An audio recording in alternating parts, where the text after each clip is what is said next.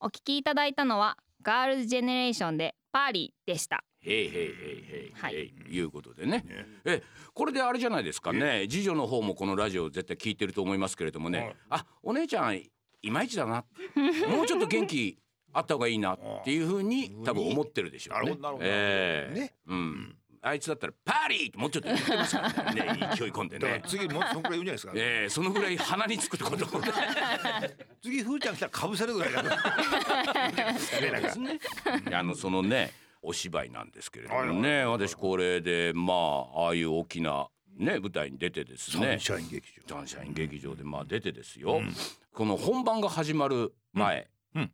私ね大体20分前ぐらいにはもう舞台袖に行くんです場あよ。なたそう言ってましたね昔からね、うんうんあの、うん皆さん大体楽屋にいらっしゃって、うんはいあんまり早く舞台袖に行くと、うんやっぱりね、うんあの声も出せないしまああー緊張するわけですよ。はい、うんだからなるべくなら、まあ、皆さん集まるのがうん5分前ぐらいおー袖に入ってきて、まあ、よろしくお願いしますみたいに来るんですけどね私大体本当にいつもうんスタッフもうんまだいないぐらいのおー20分前ぐらいになるほど行きますとですうんうねんまあ客席にはお客さんがまあそろそろ入っていてっていうね開場してる開場しているからうんまあ入ってるそのお客さんのざわめきがこう聞こえてきてなるほどで会場の中にそのね音楽がちょっと流れてはいはいはいはていで舞台上はまだね明かりがピシッと来てなくてねなんとなく薄暗がりの中にこう舞台が見えるんですけどねまあ舞台袖から見るとその舞台がねちょっと見えてお客さんの姿は見えないんですうんまあざわめきが聞こえてくる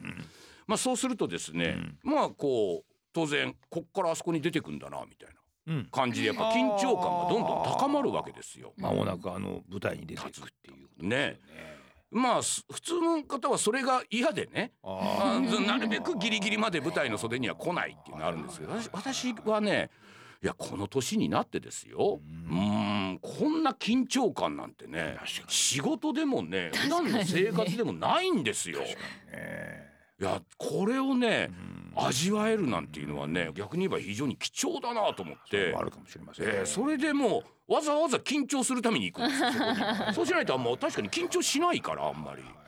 でその緊張時間をずっとこうねやる味わってる味わってる、ねうわ俺緊張するんだ緊張してるわだってあのー緊張感ってね緊張ってやっぱないとダメらしいですからああはいはいはいそのなんかああれはやっぱその高ぶり、うん気持ちの高ぶりだからこれまでやっぱりずっとその稽古してるっていう、うん、うん、は自信の表れみたいなあはあはあはあただ一発勝負の本番だから、ううんまくやりたいっていうのがどうしてもあるから欲が出る緊張するんだ,、うんう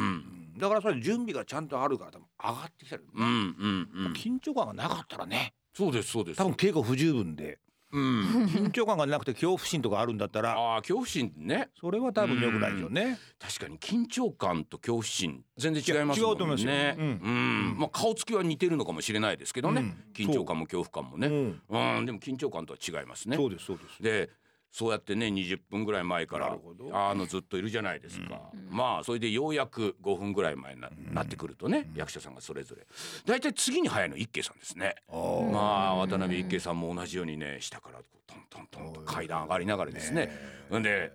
ちっちゃい声でよろしくお願いしますなんて言いながらですねあの奥の方にですねまあそれぞれちょっと椅子がちょっと置いてあるんでそこにこう座ってですね池さんもずっとね空を見上げながらですねまあセリフをなんかイメージしてんでしょうね。まあまあそうこうするうちに皆さんがトントンと上がってきて。でもそうすると皆さんね「お願いします」とかっていやまあもちろん緊張してらっしゃるわけですよ。まあそれを見てるとですね一慶さんにしても温水さんにしてもね田中洋次さんにしてもいろんなね場数を踏んだそういうベテランの方それから今回ねあのほぼ舞台初めてみたいなそのノールの船木君っていうね二十歳そこそこの彼も上がってくるっていう中でですよ、えー全員がですねそれぞれこれからあそこの舞台の上で誰に助けを求めることもできず。ね自分が与えられたセリフ舞台ってそうをですちもゃんねんと言ってっていうそれぞれにねそれぞれが準備をしてるわけですよ。うんなんかそれを見るとですねいやーいいなと思うわけでそこにはベテランも新人もないわけです。いや何ないですのよね年上も年下も全くないわけですよ。全員がそれぞれ黙ってこうねその2分後3分後いよいよ幕が開くっていう時を待っているっていういやその雰囲気がすごい好きなんですね。ね仕事もこうありたいと思いますもん。そうですねベテランも新人も関係なくさ本来そうなはずなんですよ自分の役割っていうものがあってね誰に頼るわけにもいかない、うん助けを求めるわけにもいかないでも誰かがもしセリフをとちったりしたらうん何か助けなきゃいけない、でも基本的には自分の役割っていうのはちゃんと果たして、それでこの舞台一つ回っていくんだっていうのを考えるとですね仕事も全く同じでね何をごちゃごちゃごちゃね言ってるんだとこれちょっとお前任したみたいな感じでやっぱりなっちゃうわけじゃないですかちょっとやれよみたいなねえー舞台には全くそれがないんでねなんかそれが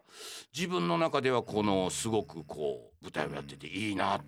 ほどそれは多分あるでしょうねう、んなんかそのオリンピックの個人競技に似てますねああやっぱり舞台でうんそのストーリーがあって、うん役者は全部了解していて、うん舞台上でやるんですけども、うんそうは言っても、うんうやっんぱ個人競技だった気がするんですうよ、んうん俺はやるっていうなんかそうい うそうそういう感じでどんどんどんどんこう飛び込んでいく感じっていうのがね、うんやっぱそれは考えたら答えられるところあるでしょうね。ありますねうんでうそれはやっぱりその仕事にそれが反映できると非常にいいんだけどうん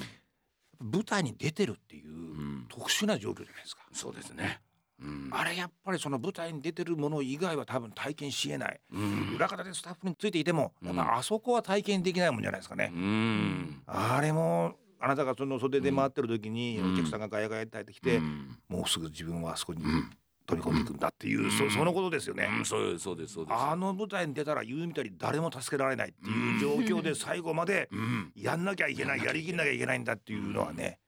なかなか普通の人生では経験できないこ経とですよ験でき。ねないうんまあそれでもね、うんなんかそれを一度でも経験するとうーんいやこういうことだよなっいやそてらなんかねやっぱ思っちゃういやそうそうですねわけですよ。うんだから俺もなんかその言語でね、はいはいはうい。ん、その講談とかにやらせてもらってさそうじゃないですかそれは思いましたよう。んもう役者が全部はけてね、うん俺だけが残るっていう俺だけかっていうなんかねねあれでなんとかうん自分のその力量でうんいいとこに持っていきたいって思うじゃないですかその時に人間ってやっぱり誰も助けてくれないってところでうん必死に考える、うんあれは多分普通に生きてたら絶対体験できない体験でき状ない況だけども、うんあのなんか頭がなんか真っ白になってうん何とかしなきゃいけないっていうふうに追い詰められるっていううんうん状況がうん人類には一番ふさわそうしいなんです状況だった気がしますよ。そうなんですうよ。ん、そうなんですよ。そこがありますね。あれを体験すると仕事はうまくいきます多分。うん。うんいや長女だってねなんだかんだ言いながら小学校の先生をずっとやってて、あれ一人舞台なの一人舞台のね完全でもそれはさやっぱり最初の時なんていうのは緊張するわけでしょいやめっちゃそ緊張しただって誰も教えてくれないんだもんね。ねえそう卒業していきなりもう先生なんだもんね。そうれね最初の参観日とか死ぬほど緊 張したそうだよねそうだそようなだってそれこそ教室の中に一人でまあ30人20人30人っていう子供はこっち見てるそうそうそうその中でずっと1時間ね喋んなきゃいけない一人舞台だからまあ一日だわ小学校だったらねずっと喋んなきゃいけないそれはまあそのうちやがて慣れてくるのかもしんないけうどあの経験っていうのはねそうそうそういや誰にも助けを求められないんだ自分で何とかしなきゃいけないんだっていうのはねんどっかでねなんかやっぱりこの経験がねうんあるのとないのとでは随分そうとうん生き方変わってくるんじゃないのかなっていう気がありますね。ああそれはしますね。うんだからそなんか俺みんな演劇やった方がいいと 思うそういう意味でどもっねかでね。そういう意味でもね。いやほとんどの人はやっぱりね緊張するのってやっぱり耐えきれないってありますけれどもねうーんでもなんかあのう終んわったじゃあ今度終わった後うんのあのなんて言うんだろうやりきった感じゃないですけれどもねそうでしょうね。はーっとため息をついてねうん全員で「あお疲れ様でした」っていうあの感じってねやっぱり仕事のお疲れ様とはねちょっとやっぱりね違うわけですよ。なんかそれがあるから私なんかずっといやそうでしょう舞ね。台はなんかやってていいなって思うところですね。体験ですもんね。体験ですあれは本当に。でも本当にあなたがその舞台の始まりまでの袖でなんかあそこに出ていくんだっていうそれはね大事なことですね。大事なこと人人間として。そうあれ ねでも役者さんもね、あれ仕事になってくるとですね、うん役者さんもねあのやっぱりそんなに緊張してられないからそんな毎日毎日やってられませんからね、だから大体皆さんね直前になってくるんですね、どうでしょうねまあそれはわかるんですけどね、うんこっちはそうですね半分サラリーマンですからね、うんやっぱこの時間は貴重だなと思ってこんなのないなと思いながら私はいいでねもあなた役者ですねもうね。あなたのセリフが本当に入ってくるんですね。あああなたのセリフがもうスッと入ってくるんですよ、うんだからこれはな何なんだろうと思うぐらいですうんうん、あのねそれはね稽古中からも思いますけどね、うんこれはスタッフにも言われましたけどおーね多分ね見てるところが違うというかこのお芝居のなるほど、うんあーこっちはやっぱり半分演演出サイドじゃないですか。うんもともとがねもともとがね、うんえーそうするとですね鈴井さんの本に対して、うんやっぱりこれはちょっとここ辻褄合わないんじゃないだろうかあーこっちの人のセリフはこうした方がいいんじゃないのか、うんまあそれを常にうん自分のセリフだけじゃなくて他のセリフもやっぱり考えるわけですよ。でそういうことをですね私ちょこちょこ言うとですね温水さんなんかがね横で驚くわけですよ。 そんなこと言っちゃダメでしょみたいな顔で見るわけです よ。いやいやこれいつもなんでえでもとかっていう感じなんですよ。やっぱりね役者さんっていうのは与えられたセリフをどうやって自分の中で消化してやるかっていうそっちに行ってしまうので私やっぱりね全体を見た時にこれは大事な部分だなここはあ。ーここはちゃんとそのかっこつけて言うとかそういうことじゃなくて、うん大きな声ではっきりと人に伝えるべきだなって思うっていうの頭があるから、多分ね他の人とのセリフのやり方多分違うんじゃないのかなっていう気は。あなたの声質の周波数が違うんだよ周波数も違うと思いますなんか大きな声を出してる感じもしないんですようん、でもなんかすごい滑舌がじゃあね他の誰よりもいいかっていう、うんそういう問題なのかなとも思ったりするぐらいなんかこう入ってくるん ですよ、うんまあ、セリフもちょっと少ないのかなとかあったりするんですけどセリフもは少ないですからうね。んそう、それは、客としては助かるんですよ、そう、そうでしょうね。入ってくるから、うん、でそこはねやっぱりねあの意識はすごくしてるから、他の役者さんのとこ見てっても、ん私つい言っちゃうんですあよ。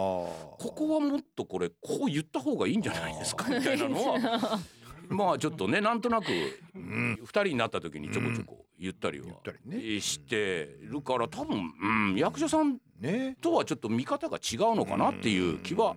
するなともうもうでもなんかいい役者 でしたようんそれは、うんねえうんもう岩松亮さんを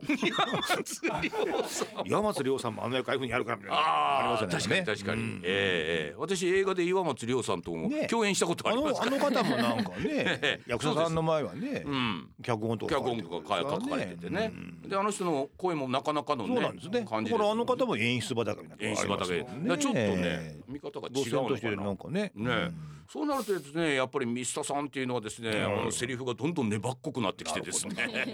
そうですねあの方のセリフの言い回しはもう私あのぶらり京都の旅を思い出しましたよ大泉さんがまでですかそこまでの感じねあーなるやほどっぱありましたよ稽古中とは全然違ってもう本番になるとあの人もですねなるほどええそれは温水さん渡辺一 慶さんあたりとね張り合おうと思ってるわけ好なるほどごいねですああいう言い回しをミスター好きなんですよねきなんです好きなんです。ええまあなんていうことでね、あのお芝居の話ばっかりで今いやもうし日ょうはがなメいでールすも読めないうん読めなかったでほとんど読めない状況ですけれどもね、はいえーじゃあまあ3曲目最後の曲、ねね長女行ってみましょうか、ううんんはいではオレンジキャラメルでガンナムストリートうんですいやお聞きいただいたのはオレンジキャラメルでガンナムストリートでした ということでねねなんとなくですね、なんとなく長女がえ普通に出ちゃって、ねえ曲紹介やっねちゃっしてもらっちゃって やっちゃってますけどもねまあまあまあまあしょうがない成り行きですから成り行きですからね、ええあのまだねちょっと今日はメール読めませんでしたがこんなメール来ておりますちょっと一個読んでみましょはいラジオネームのび太さん神奈川県50代男性会社員の方ですうはい今の会社で水曜どうでしょう T シャツを着ていたことをきっかけで知り合った警備員にヒゲ千夜一夜を紹介してもらい聞くようになりました14年前に人間ドックで肝炎が発覚し治療に専念しましたが3度の投薬治療が効かず6年前に治療に専念するために会社を辞めその甲斐あって無事完治しましたただ今の会社の文化があまりにも会話がなく静かでこれまでコミュニケーションが多かった職場からは一転でも出勤と退社で会う警備員と水曜同士を通じて会話が弾むようになりこれまでどーんと静かだった心境が一転し明るくなりました警備員は先日ステッカーが当たった大熊猫さんですがそのステッカーを見せていただき会社の出入り口で大爆笑これからも3人の投稿を楽しみにしてますなんていうことで世ね間 は狭いですねねね今確かにね会社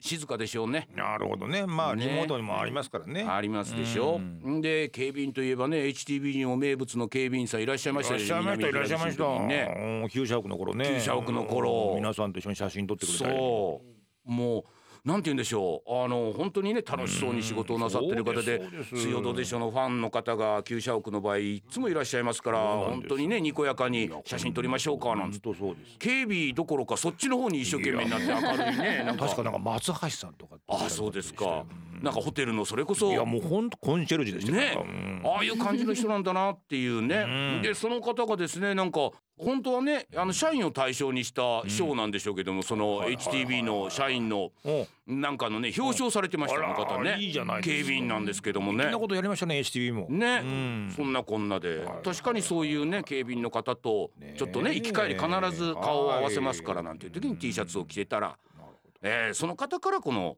このラジオのことを聞いてね聞いてステッカーを